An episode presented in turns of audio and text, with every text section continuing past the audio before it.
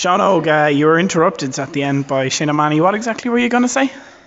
Tom, I was delirious after the fight, feeling quite woozy, quite lightheaded, and uh, not being able to say much after the fight, and thought it'd be funny to say McGregor's closing statement from UFC 205, which is I'll apologise to absolutely bleeping nobody uh, stupidly, and got cut off, which was probably a very, very good thing.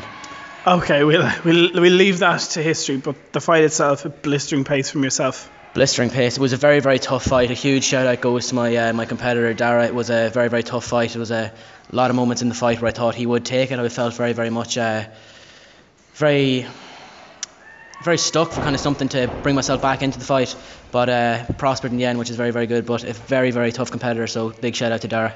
There was a couple of stoppages in the fight to let Dara get that face mended and wiped. And did uh, did that give you time to think, or were you stewing in, in anxiety, or what? Um, neither really, Tom. Uh, the stoppages in the fight to get Dara's nose cleaned up were really just moments where I was able to just just stay centered, really, because I think the most important place you can be in a fight is just that place of not so much Zen because Zen's really more of a peaceful place, but um, just staying centered and staying focused in the fight, not losing track of what you need to do as soon as the fight resumes. So just kind of staying centered really was was the point there.